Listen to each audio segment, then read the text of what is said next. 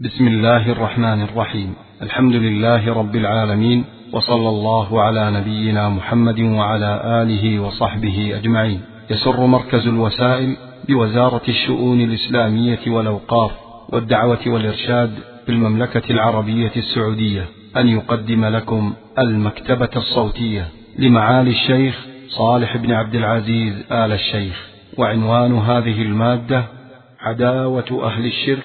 إن الحمد لله نحمده ونستعينه ونستغفره ونتوب إليه، ونعوذ بالله من شرور أنفسنا ومن سيئات أعمالنا، من يهده الله فلا مضل له، ومن يضلل فلا هادي له، وأشهد أن لا إله إلا الله وحده لا شريك له، وأشهد أن محمدا عبد الله ورسوله وصفيه وخليله، بشر وأنذر، بشر بالجنة وأنذر من النار، بشر أهل اليقظة والعمل وأنذر أهل الخدور والغفلة، بشر المتيقظين العاملين بدار الجنة بدار الخلد والنعيم،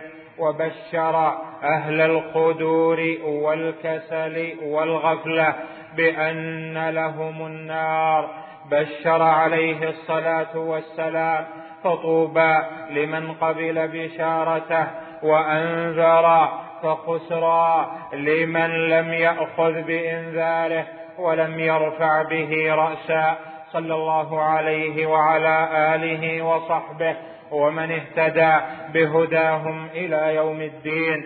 أما بعد، فيا أيها المؤمنون اتقوا الله حق التقوى. عباد الله، إن المتأمل الناظر، إن المتأمل المتدبر الناظر في تاريخ الإسلام منذ بعثة النبي صلى الله عليه وسلم إلى يومنا هذا ليجد أمامه حقيقة واضحة لا مجادلة فيها ولا ارتياب، وهي أن أهل الشرك الذين هم حزب الشيطان وجنود الشيطان يتواصون ويتتابعون، أولهم وآخرهم، على السعي في إطفاء نور الله، وعلى السعي في بسط اليد واللسان في رد هذا الدين، وفي إضعاف قناعة أهله به، تارة ببسط الحرب باليد، وتارة ببسط الحرب بالمال، وتارة باللسان بما يلقونه من تشويهات وبما يشوهون به الإسلام، حتى لا يدخل فيه الداخلون، وحتى لا يثبت عليه من اقتنع به واعتنقه.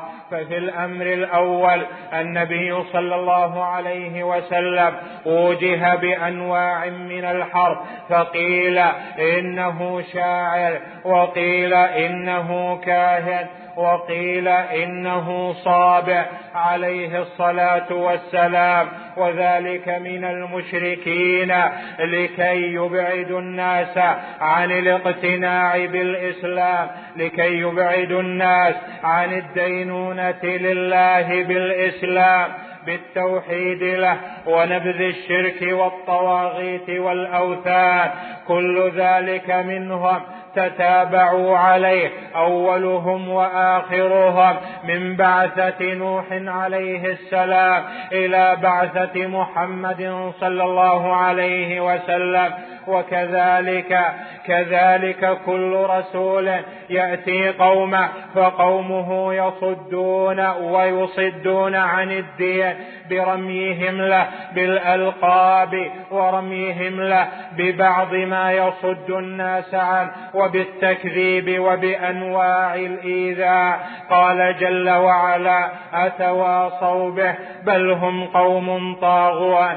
تنوعت الحرب على المؤمنين المؤمنين في مكة تارة بتلك الشبهات وتارة بالشهوات، فقد عرض على النبي صلى الله عليه وسلم أن يكون ملكا لو أراد، أن يكون غنيا لو أراد، أن يكون مزوجا بأحسن الحسنيات لو أراد، ولكن كل ذلك لم يقبل به النبي عليه الصلاة والسلام، لأنه إنما أرسل بشيرا ونذيرا، وما أرسلناك إلا كافة للناس بشيرا ونذيرا، فإنما أرسل بالجنة يبشر بها، أرسل بالنار ينذر ويخوف عنها ويخوفها، يخوف بها ويصد الناس عن التساقط فيما يؤدي إليها. لم يكن هم المؤمنين، لم يكن هم الرسل أن يتملكوا ولا أن يغتنوا ولا أن يسألوا الناس أجرا. قل ما أسألكم عليه من أجر وما أنا من المتكلفين، إن هو إلا ذكر للعالمين، ولتعلمن نبأه بعد حين. أوذي رسول الله صلى الله عليه وسلم بالأذى الحسي، فرمي بالحجارة وسكب على ظهره سل الجدوى وهو يصلي عليه الصلاة والسلام.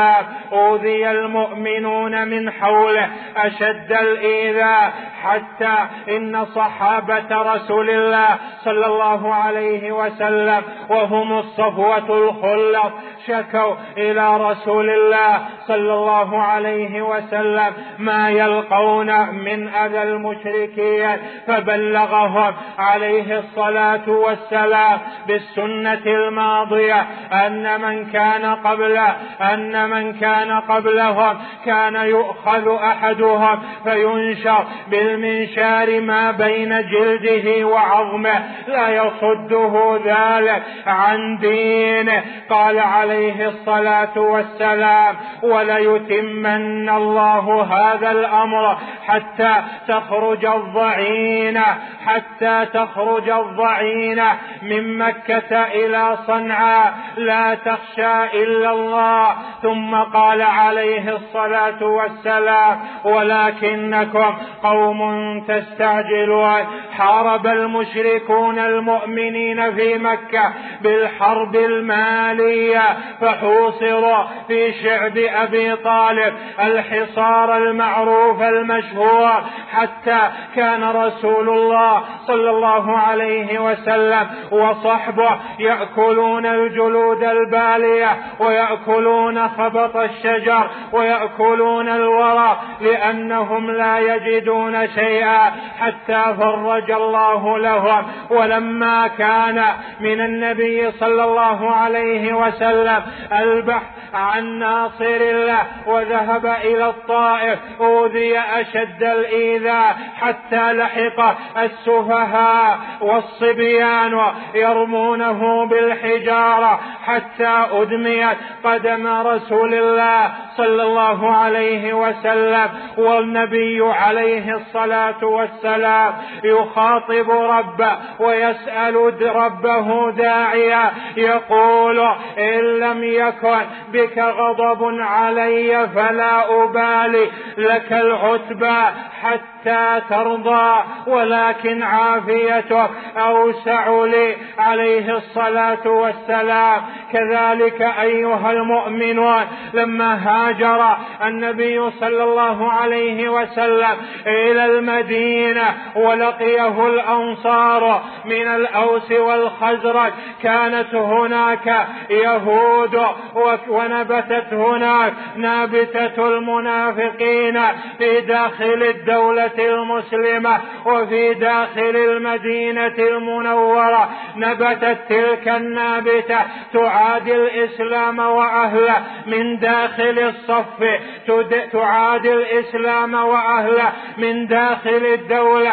وفيهم اليهود، وأولئك المنافقون يوالون اليهود، فاليهود أعداء ظاهرة عداوتهم، والمنافقون أعداء خفية عداوتهم، وبعضهم أولياء بعض، والذين كفروا بعضهم أولياء بعض، إلا تفعلوا تكن فتنة في الأرض وفساد كبير. أنزل الله جل وعلا القرآن يبين للمؤمنين أعداءهم من ذلك الوقت إلى يومنا هذا، الأعداء هم الأعداء. فبين جل وعلا أن المشركين لنا أعداء، قال جل وعلا إن يثقفوكم يكونوا لكم أعداء ويبسطوا إليكم أيديهم وألسنتهم بالسوء وودوا لو تكفرون. ويدخل في المشركين كل ملل الشرك التي كانت والتي هي موجودة اليوم، ممن يعبدون الأوثان والأصنام ويعبدون غير الله جل وعلا، كلهم أعداء للمؤمنين، أعداء للرسالة، أعداء للقرآن. والله أعلم بأعدائكم وكفى بالله وليا وكفى بالله نصيرا. اليهود لنا أعداء والنصارى لنا أعداء، ليس ذلك من استنتاج العلماء ولكنه خبر من السماء، خبر من الله الذي يعلم السر وأخفى. فاليهود والنصارى لا يفتؤون في عداوتهم للمؤمنين أن يتربصوا بهم السوء ويعملوا لهم كل غائلة ودائرة حتى تحيط بهم من ورائهم ومن داخل صفهم. بين جل وعلا أنهم يظهرون لنا العداوة وما تخفي صدورهم أكبر. وهكذا لما توفي رسول الله صلى الله عليه وسلم تلخصت العداوة من أعداء الله للمؤمنين في أولئك الأصناف، في تلك الفئات: المشركون والمنافقون واليهود والنصارى. أولئك هم أعداء الإسلام، أولئك هم أعداء أمة الإسلام، أولئك هم أعداء توحيد الله، أولئك هم الذين يدعون إلى الشرك وودوا لو تكفرون. هذا خبر الله جل وعلا، هذا الأصل أيها المؤمنون.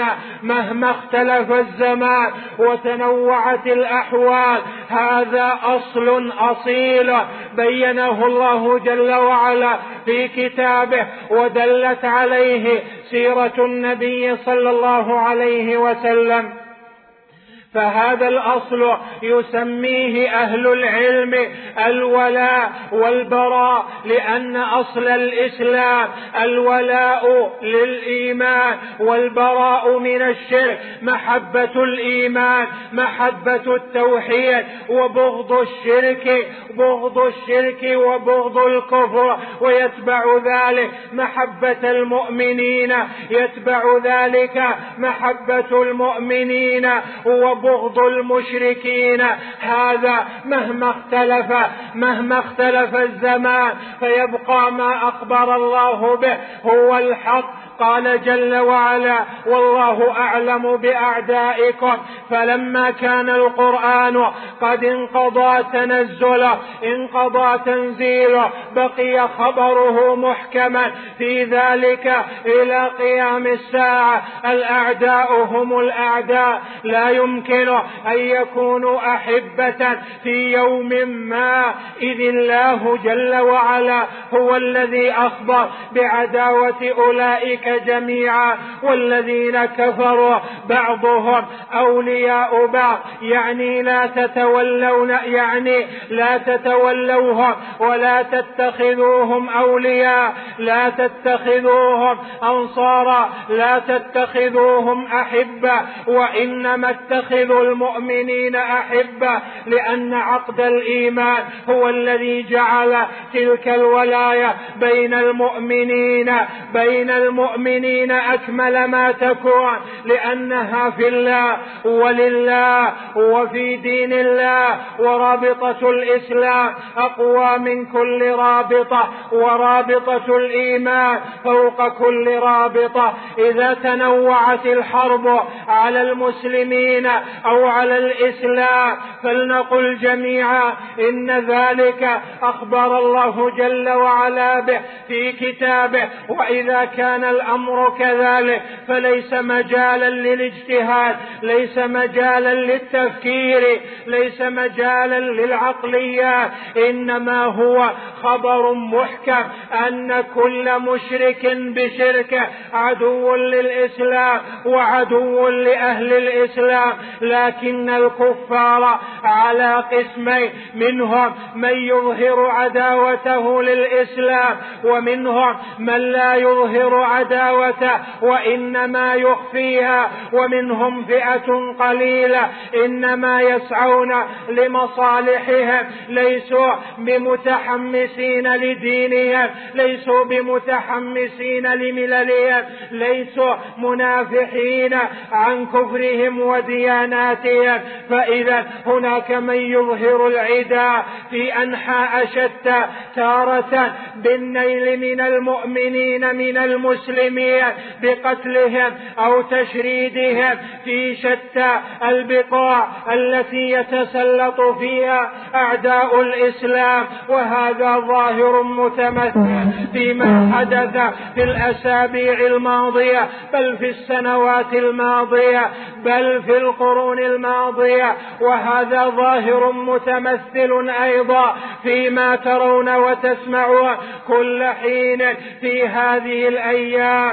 وفيما تستقبلون وإنا لله وإنا إليه راجعون وهم الأخطر والأشد الذين تخفى عداوتهم الذين هم إما منافقون وإما من هم من جنس المنافقين في إخفاء العداوة يخفونها ويصلون إلى النيل من الإسلام وأهله ومن التوحيد وأهله يصلون إلى ذلك بأنواع شتى من الحيل والمكر والكيد لا تظهر لكثيرين يغطونها تارة بأنواع من الإعلام لا يظهر للناس أن في طياتها وفي خلالها عداوة للإسلام وأهله وهذا لأن بعض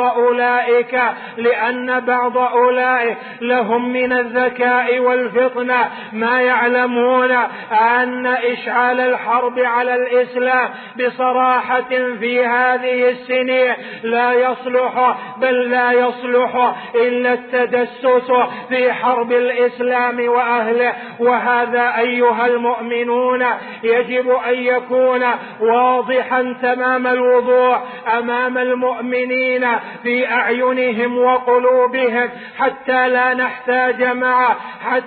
لا نحتاج معه إذا حدث حدث في كل أسبوع أو في كل شهر أو ما بعد ذلك لا نحتاج إلى بيان ذلك تكرارا ومرارا فننشغل عن بيان أصول من أصول الإسلام أخرى فإذا استمسكنا بهذا الأصل دائما كان ذلك معنا كالميزان والقسطاس الذي لا يخفى والذي لا يزل معه فهم ولا يختلط معه عقل وفكر ولا يضل معه قلب مؤمن. أسأل الله جل وعلا لي ولكم البصيرة في القلوب، أسأل الله لي ولكم أن يجعل في قلوبنا محبة للإيمان وأهله، محبة لله ولرسوله صلى الله عليه وسلم ولدينه فوق محبتنا لكل شيء. أسأل الله لي ولكم أن يجعل يقيننا بالإسلام، أن يجعل يقيننا بما أخبر الله في القرآن لا يقبل شكا ولا يعرض له ريب، إنه الذي قلوب العباد بين إصبعين من أصابعه. واسمعوا قول الله جل وعلا: أعوذ بالله من الشيطان الرجيم، ومن يفعله منكم فقد ضل سواء السبيل، إن يثقفوكم يكونوا لكم أعداء ويبسطوا إليكم أيديهم وألسنتهم بالسوء وودوا لو تكفرون. بارك الله لي ولكم في القرآن العظيم، ونفعني وإياكم بما فيه من الآيات والذكر الحكيم. أقول قولي هذا وأستغفر الله العظيم الجليل لي ولكم ولسائر المؤمنين من كل ذنب، فاستغفروه حقا وتوبوا إليه صدقا، إنه هو الغفور الرحيم.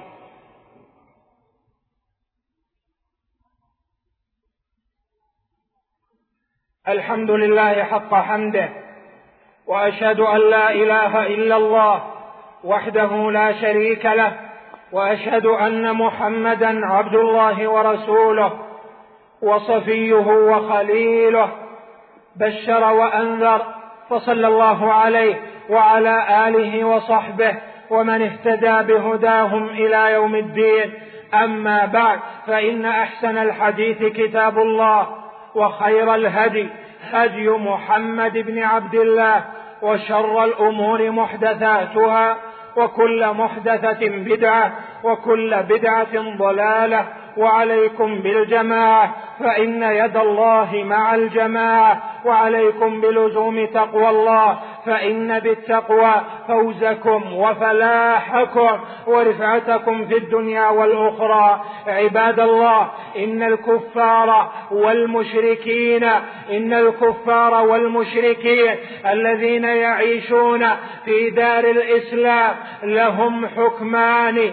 أما الأول، فهم إن أظهروا عداوتهم للإسلام، إن أظهروا عداوتهم للمسلمين، فهؤلاء يجب على المؤمنين أن يظهروا لهم العداوة، وأن يبارزوهم بمثل ما بارزوا به، وأن يسعوا في إخراجهم عن دار الإسلام حتى لا يضلوا وحتى لا تكون فتنة. الصنف الآخر، فهم الذين لم تظهر منهم عداوة، وإنما حالهم ليست بظاهرة، حالهم في السعي في مصالحهم، حالهم أنهم لم يبارزوا المسلمين بإيذاء بقول أو بمال، حالهم أنهم لم يؤذوا المؤمنين، فهؤلاء حكمهم أنهم يعاملون بالعدل في الظاهر، لأن الله جل وعلا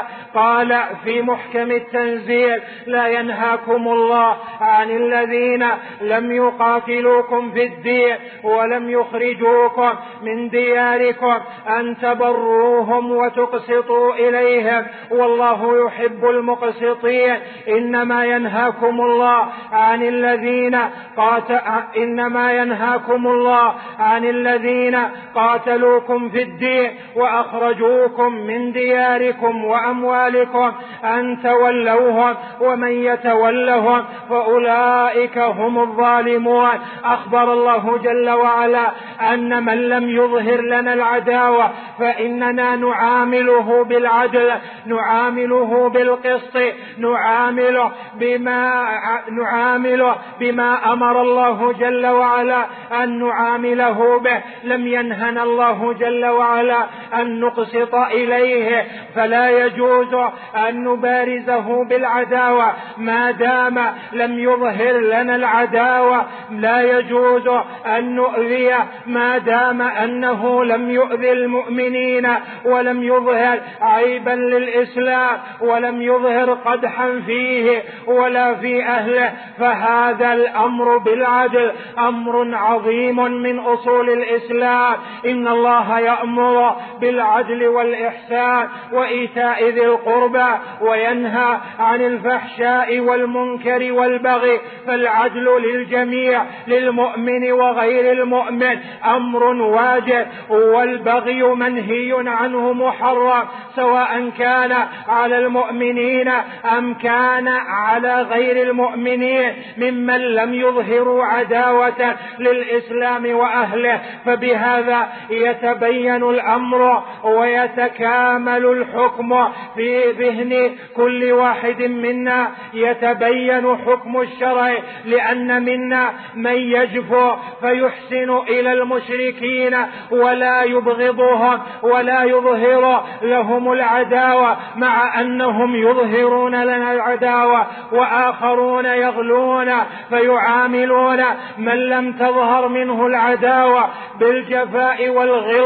والله جل وعلا بين لنا حكم هؤلاء وحكم هؤلاء، والله يقص الحق وهو خير الفاصلين. واعلموا رحمني الله وإياكم أن الله أمركم بأمر بدأ فيه بنفسه وثنى بملائكته، فقال قولا كريما: إن الله وملائكته يصلون على النبي يا أيها الذين آمنوا صلوا عليه وسلموا تسليما. اللهم صل وسلم وبارك على عبدك ورسولك محمد وعلى الآل والصحب والآل وعنا معهم بعفوه ورحمتك يا أرحم الراحمين. اللهم أعز الإسلام والمسلمين وأذل الشرك والمشركين واحم حوزة الدين وانصر عبادك الموحدين. اللهم انصر عبادك الذين يجاهدون في سبيلك لتكون كلمة الله هي العليا. اللهم أمدهم بمدد من عندك وانصرهم وقوهم وأعزهم يا قوي يا عزيز. اللهم آمنا في أوطاننا وأصلح أئمتنا وولاة أمورنا ودلهم على الرشاد وباعد بينهم وبين سبل أهل البغي والفساد يا أكرم الأكرمين. اللهم إنا نسألك أن ترفع عنا الربا والزنا وأسبابه، وأن تدفع عنا الزلازل والمحن وسوء الفتن ما ظهر منها وما بطن عن بلادنا هذه بخاصة وعن سائر بلادنا بعامة يا أرحم الراحمين. اللهم إنا نسألك صلاحا فينا جميعا لا يغادر منا أحدا، رجالا ونساء، صغارا وكبارا، علماء وولاة، وأنت مجيب السائلين. عباد الرحمن، إن الله يأمر بالعدل والإحسان وإيتاء ذي القربى وينهى عن الفحشاء والمنكر والبغي يعظكم لعلكم تذكرون. فاذكروا الله العظيم الجليل يذكركم، واشكروه على النعم يزدكم، ولذكر الله أكبر والله يعلم ما تصنعون. مع تحيات مركز الوسائل بوزارة الشؤون الإسلامية والأوقاف والدعوة والإرشاد بالمملكة العربية السعودية.